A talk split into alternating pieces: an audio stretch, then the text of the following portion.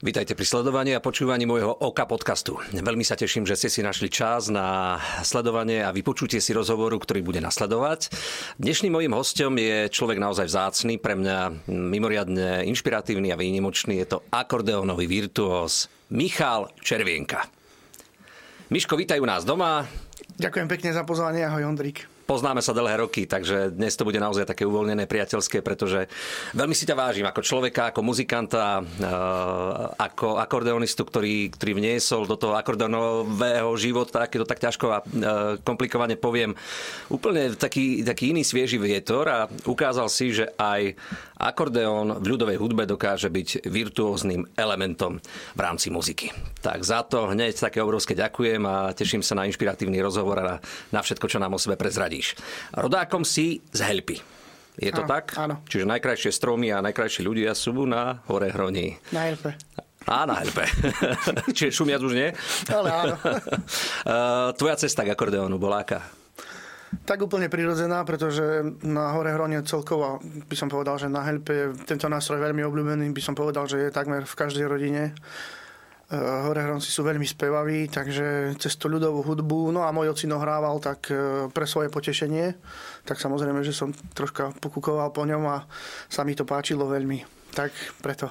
Ty si muzikant, ktorý má akordeón naozaj vyštudovaný. Eh, študoval si pravdepodobne najprv na základnej umeleckej škole, alebo vtedy to bola ešte ľudová škola umenia, ako to bolo? Základná umelecká škola. Čiže už z Zušku si stihol, lebo ja som ešte niekedy svojho času začínal na LŠU vtedajšej. No u mňa to bolo tak, že e, ja som začínal trošku neskôr, ja som až keď som mal 9 rokov, som bol na prvom svetom príjmaní a vlastne po, tej, také, po, tak, po takom posedení si zabudol Ujo akordeón u nás a ja som ho chytil do ruky a som ho začal skúšať a začal som si hneď hrať melódie.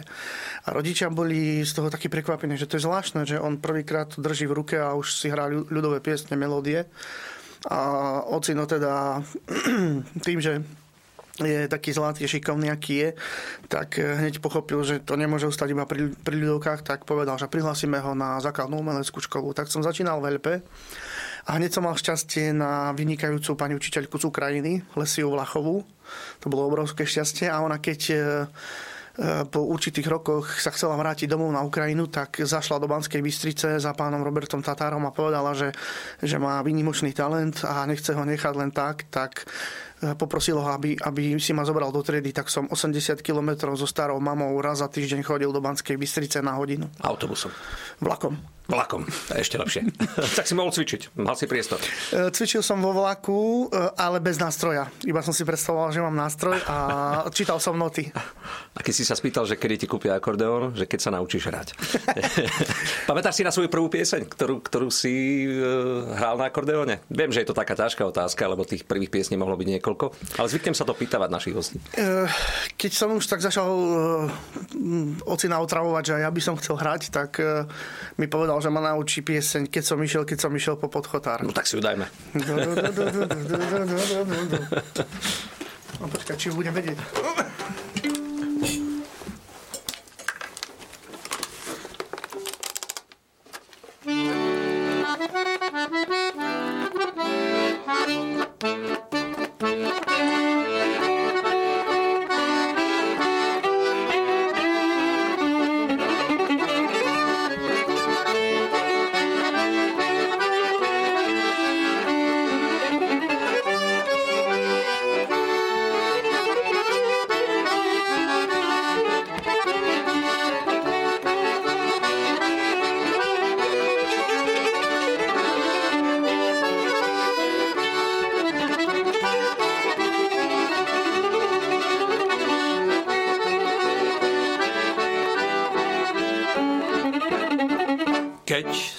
Išiel, keď som išiel po podchotár, vozík sa mi, vozík sa mi rozšterkotal. Zbieraj, milá, kolesečka, budeš moja, budeš moja frajárečka.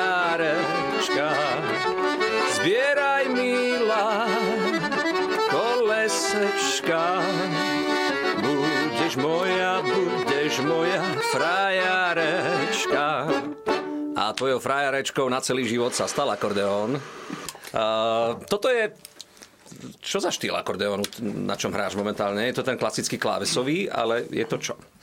Vlastne gombíkový akordeón, e, kde je chromatický systém, nie je to heligonka, vlastne mám ten istý tón. Mm-hmm.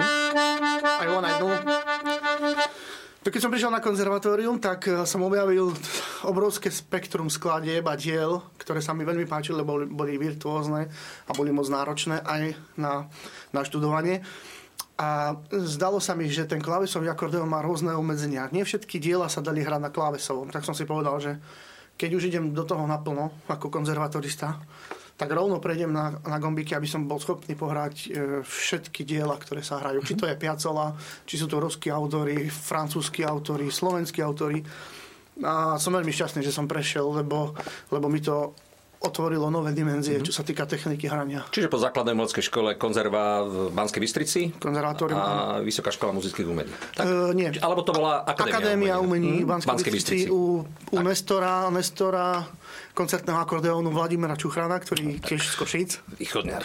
Východňar, obrovská osobnosť a môj veľmi dobrý priateľ po čase, ako som u ňu študoval, sme sa stali veľmi dobrými priateľmi a e, bohužiaľ už nie je medzi nami, ale veľmi rád na ňo spomínam, lebo bol dobrý muzikant a vynikajúci, vynikajúci pedagóg, motivátor a zanietenec. Mm. To je mhm. dôležité v dnešnej dobe. No čo všetko ty s tvojim akordeónom dokážeš v, v rámci tej klasickej hudby? Aspoň také fragmenty daj zo pár, nech, nech, nech sa naozaj inšpirujeme uh, tvojou nádhernou melodikou, hudbou, virtuozitou. Tak napríklad, e, ja mám jeden projekt, e, kde hráme hudbu Richarda Galiana, to je uh-huh. celosvetová akordeónová legenda. Je to jazzman, ktorý vlastne francúzsky šanzon obliekol do, do jazzu aj do klasickej hudby. A je to môj veľký vzor, napríklad jeden fragment.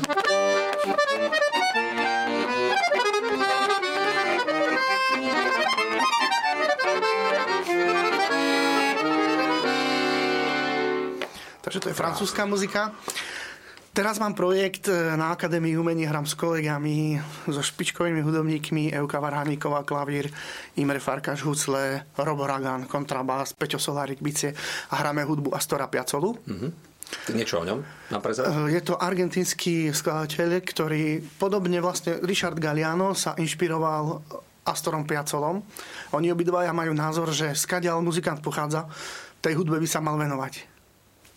To znamená, on tým, že bol argentínčan, tak e, argentínske tango znova e, transformoval, obliekal ho do, do, rôznych, e, do rôznych oblekov hudobných, by som povedal, do, používal klasickú hudbu, jazzovú hudbu a je to proste legenda. Mm-hmm. On hral na bandoneóne, ale je možné hrať aj na akordeóne a v tom projekte hrám na tomto akordeóne aj na bandoneóne. A znie to, znie to ako?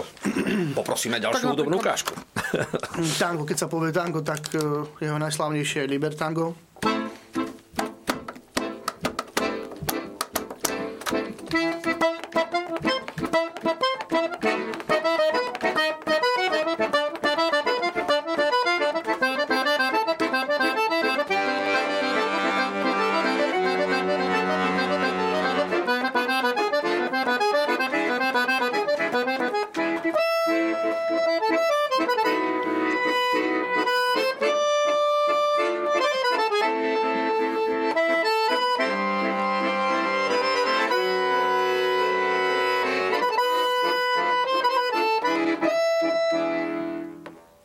Ďalej. Dneska už všetci pri televíznych obrazovkách, počítačových obrazovkách, keď nás počúvajú v rámci podcastu, tak isto aj pri eh, rôznych iných zariadeniach. Eh, čo ďalej v rámci tvojej tvorby súčasnej prezrať? Mm, tak tým vlastne ja som sa kedysi chcel veľmi podobať uh, Juriumu Šiškinovi, to je jeden z najslavnejších ruských virtuózov v hre na Bajan. Uh-huh. Troška sa mi podarilo k nemu priblížiť, nahral, nahral som aj CDčko, uh, klasickej hudby, kde hrám diela, ktoré aj on interpretuje. Bola to veľká makáčka, veľká drina. Potom po čase som predtransformoval sa, že sa chcem podobať na Richarda Galiana, začal som hrať jeho hudbu. A nakoniec, keď som sa stretol s Richardom Galianom a aj som vlastne študoval veľa jeho interví a veľa jeho rozhovorov, tak som pochopil, čo on vlastne tvrdí, že nikdy sa na nikoho nechci podobať, ale rok tú hudbu, ako som hovoril, že rob tú hudbu, vlastne z ktorej krajiny pochádzaš. Takže teraz som začal upravovať, aranžovať trošku slovenský folklór a chcel by som vlastne nájsť takú nejakú paralelu, ako hrať tú našu hudbu virtuózne, alebo aby sa mohla hrať na koncertoch, ktorý by bol možno plnohodnotný hudobne v porovnaní s týmito pánmi, čo je moc ťažké, lebo spojiť vlastne náš folklór s klasikou alebo s jazzom je moc náročné. A nie vždy sa to aj teší akože obľúbe u toho daného publika. Hej. Napríklad, že Astor Piazzolla hovoril, že mnohokrát ho chceli v Argentíne aj zbiť za to, že im kazí tango. Hej. Galiano zase tento problém nemal, lebo ten šanzón naozaj s, tou, s tým akordeónom je veľmi spojený. No a u nás zase sme zvyknutí, že hráme je pekné mesto a v tej... Áno. Takže možno, možno by sa tešilo u nás úspechu hrať to takto, no. ale keď si zoberiem úpravy Desidera Harvana, tak on to, z toho spravil niečo také, že...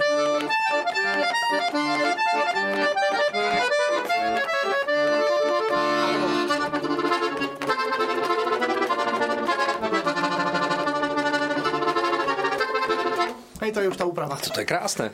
To si dajme. Raz, dva, tri a...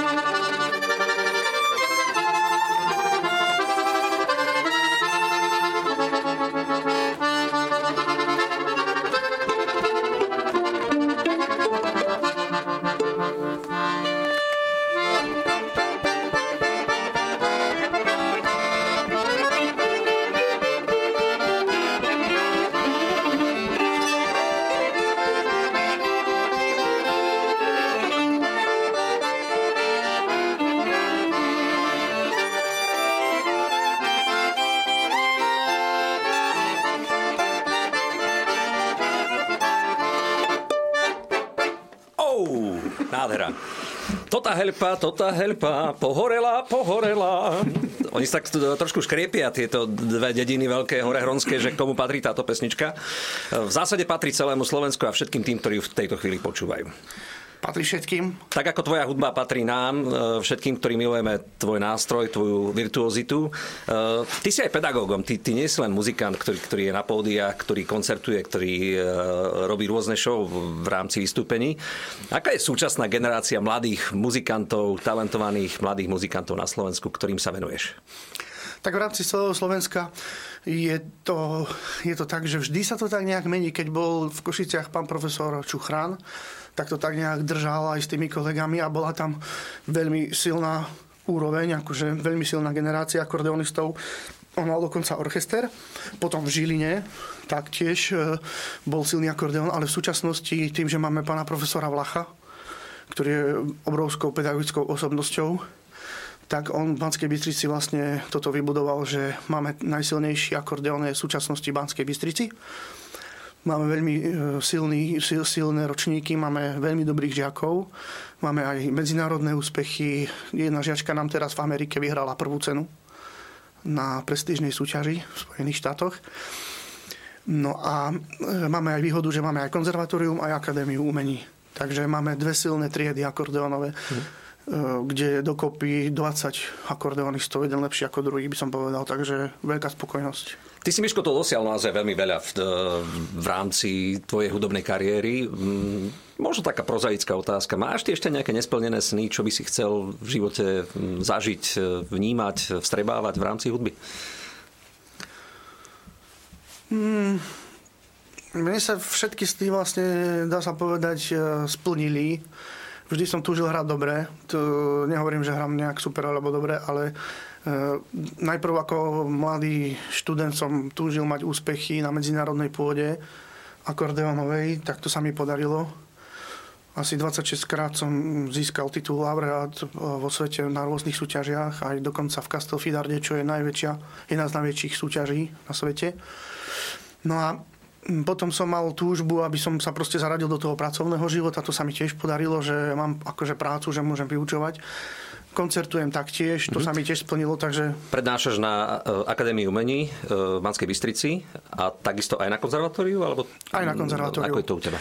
Tým, že máme veľa žiakov, tak pán profesor Vlách a pán profesor Vaculčiak tam učia a ja im ako keby vypomáham s hodinami, dajú mi vždy nejakého šikovného žiaka jedného a popri tom mám ešte ďalšie predmety, aby oni nemali až toľko toho veľa. No a na akadémii mám zase svoju vlastnú triedu, kde mám 7 študentov. Uh-huh. A čo ti nejak tak viacej Eh, sedí, povedzme, tá mm, pedagogická činnosť, alebo sú to vyslovene iba koncerty? K čomu máš bližší vzťah? Eh, keď je napríklad že veľa koncertov za sebou, tak som rád, že si môžem proste v tej triede s tými žiakmi riešiť tú hudbu, dá sa povedať v kľude a potom zase, keď nie, nie sú koncerty, už mám zase chuť ísť na pódium. Takže mám to také vyvážené. Ehm, máš nádhernú manželku, ehm, malého pokračovateľa, takže toto je asi takisto veľká vzpruha pre teba v rámci činnosti tvorby. Ehm, aj ten tvoj najmenší borec bude muzikálny, čo si myslíš? Myslím si, že áno. Hráme spolu takmer každý večer zoberie ma za ruku, má síce rok a pol iba, ale už má svoju maličkú harmoničku. Zoberie ma za ruku, že mám vyťahnuť. Minulé bol aj plač doma že sa mi nechcelo nejako, ale musím zobrať akordeón a hrať mu, on so mnou hrá, spievame, my sme taká spevavá rodina, takže myslím si, že bude, že bude hrať. Ale zase ja som taký, že ho nebudem nejak nútiť, že musíš toto robiť. Ja len chcem, aby mal z toho radosť a keď bude chcieť sa tomu venovať tak ako ja, tak budem len rád. No, naražam na to zámerne, pretože ja e, veľakrát dostávam otázku, keď stretnem nejakú mamičku s dieťaťom, ktorá teda ide s ním na základnú umeleckú školu a, a keď ma tak vidia, tak sa niekedy pýtajú, že náš malý nechce hrať, tak poradte ako na to, aby, aby našiel v sebe chuť a nejakú inšpiráciu venovať sa tomu nástroju. Takže ty ako ako pedagóg, e, otec, prezrať všetkým tým, možno rodičom, ktorí nás v tejto chvíli počúvajú, taká, taká jedna dobre mienená rada, čo robiť, ak, ak dieťa zažije nejakú takú dezilúziu z toho nástroja v istom období? Ono to je veľmi jednoduché. Keď som učil ešte na základnej umeleckej škole, ako študent vysokej školy, tak e, som povedal rodičom, že povinne 20 minút denne otec si musí sadnúť s tým dieťaťom a hrať s ním nemusí to byť, otec nemusí ani vedieť noty, len proste nech to dieťa vníma, že aj ten rodič má o to záujem a že nech sa proste tak spolu hrajú, nech to majú ako taký rituál, že, že si sadnú spolu k tomu a že spolu cvičia vlastne tie deti vždy reagujú na rodičov. Pokiaľ, pokiaľ ten rodič akože má o to záujem a tiež e, proste, mne sa stalo dokonca, že jeden otec mi povedal, ja vám ďakujem, že, že ste mi to prikázal, lebo ja som sa ľudovky naučil na harmonike hrať vďaka tomu. Ja by som nebol povedal, že, že niekedy budem hrať na harmonike. A tým, že som cvičil so synom, tak som tomu pričuchol a normálne si občas zahrám jednoduchú ľudovku. Že ďakujem vám za to. Takže toto je jediná cesta, že keď chceme niečo od detí, musíme to najprv my sami robiť. No teraz si ma zneistil. Lebo 20 minút sa nevenujem každý deň pri nástroji dieťaťu ani ja. Tak ono to nemusí byť zase každý deň, ale napríklad... No ale povedal si to. Napríklad ma, maličky, ma, môj malý stále ma vidí s nástrojom, vidí, ako spievame, ako sa zabávame, tak on prirodzene proste to chce a už len ho neznechutiť. Už len nech v tom pokračuje, nech nemá z toho radosť. To je základ. Miško, ty si, ty si horehronec. Ja, ja tých horehroncov mám naozaj veľmi, veľmi rád. Niekedy tak uh, familiárne hovorím, že jediné, čo ma štvalo na vás horehroncoch, uh, je, že ste zniesli viacej ako my východniari. Pravdou je, že to východniarské a horehronské srdce sú si veľmi podobné. E, pre teba tá horehronská entita, horehronská pieseň znamená si veľa v živote. No, najviac. To je, to je niečo nádherné, niečo neskutočné. Celé to spektrum toho, toho horehronia, Napríklad spomeniem našich helpianských chlapov, ako spievajú. To keď človek počúva, tak to sú zimomriavky. Nedá sa opomenúť Čumiac, Stelgard. To sú prenádherné melódie, krásne hlasy ľudské. Však e, ľudia, ľudia naozaj to počúvajú, vedia, o čom hovorím. A to je vlastne aj taký dar, že som tam mohol vyrastať, lebo e, mám to v sebe zakorenené e, to cítenie horehronské. Že že, že častokrát to aj používam. Napríklad sú tam veľmi temperamentní ľudia, ktorí majú v sebe drive. A vlastne aj e, mne, mne v kritikách často kritici e, po koncertoch hovorili, že, že som muzikant, ktorý má obrovský drive. A to si myslím, že to je vďaka tomuto. Že, že človek to má v sebe. Ten temperament aj vlastne tú emóciu, ktorá je v tých piesniach, ktorá je vlastne v tých ľuďoch. Hej? Takže, takže to som rád, že, že som z Horehronia. Hm. Ja som ťa videl veľakrát koncertovať, dokonca som mal tú čest tebou aj párkrát hrať a je to naozaj veľký, veľký zážitok. Uh, možno, že tak v závere toho nášho veľmi príjemného rozhovoru by som ťa poprosil, aby si ešte raz zobral akordeón do svojich rúk. A čo keby sme dali na počesť uh, horehroncov, ale aj ľudí, ktorí majú radi horehronské piesne, ale takisto aj taká veľká poklonná úcta voči tebe. Taký ten náš uh, medlý, uh, hudobný nejaký výber. Nebudem, nebudem na dedine bývať. Jano Ambros to preslávil túto pieseň. Myslím si, že jeden z najvýraznejších interpretov uh, Horehronia. Áno. Tak môžem poprosiť? Môžeme si dať, áno. Len a len pre vás. Pa- pardon? Adur, hej? Adur dáme? Uh-huh. Dobre.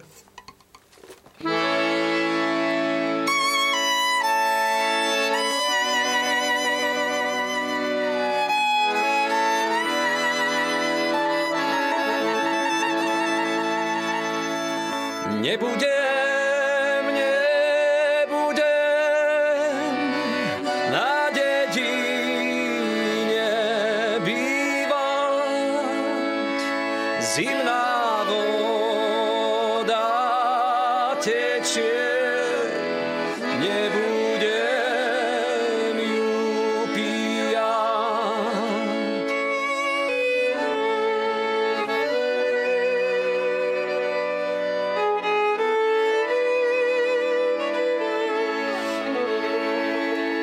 Zimná voda tečie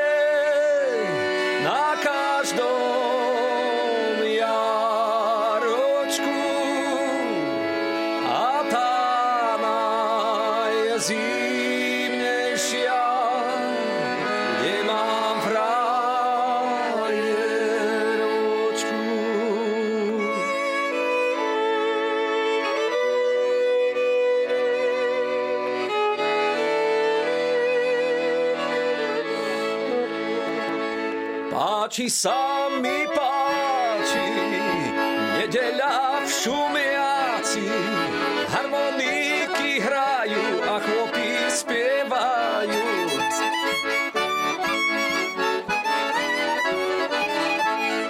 Dedina,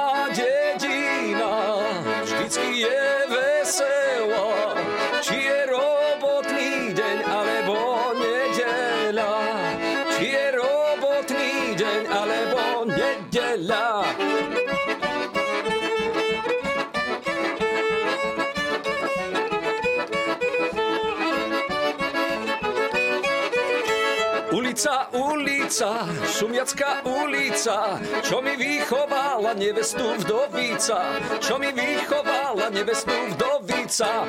Hej, hop, hop, hop, hej, hop, hop, už som ženáč, už som chlop, hej, hop, hop, hop, hej, hop, hop, už som ženáč, už som chlop.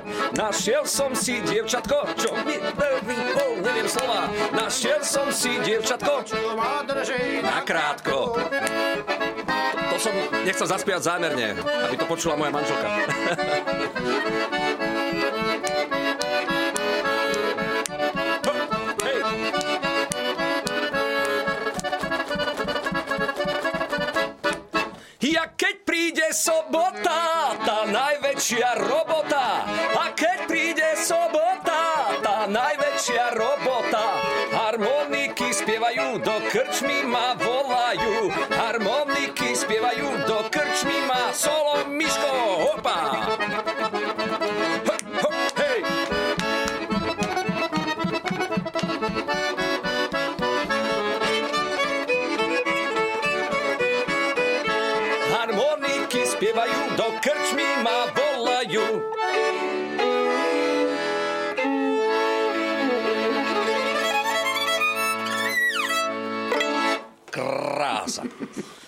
Miško, stále emócia veľká pre mňa. Husia koža, nádherné spomienky a, a naozaj taká ľudskosť, ktorá vyžaruje z toho tvojho prejavu.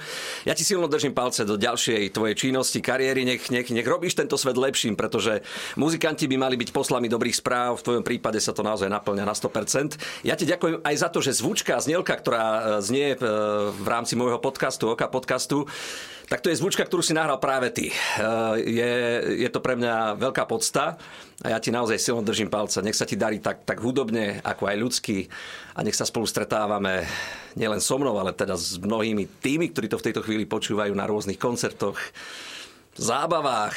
Nech sa radi, radujeme zo života a tešíme z toho, že máme jeden obrovský dar a to je slovenská ľudová pieseň, ktorá môže znieť v rôznych podobách. Ja ďakujem, Ondrík, za tieto pekné slova a ďakujem aj za pozvanie a rád by som všetkým tvojim sledovateľom eh, poprial veľa zdravia a nech sa všetkým darí, nech sa všetkým splnia všetky sny, ktoré majú. Ďakujem.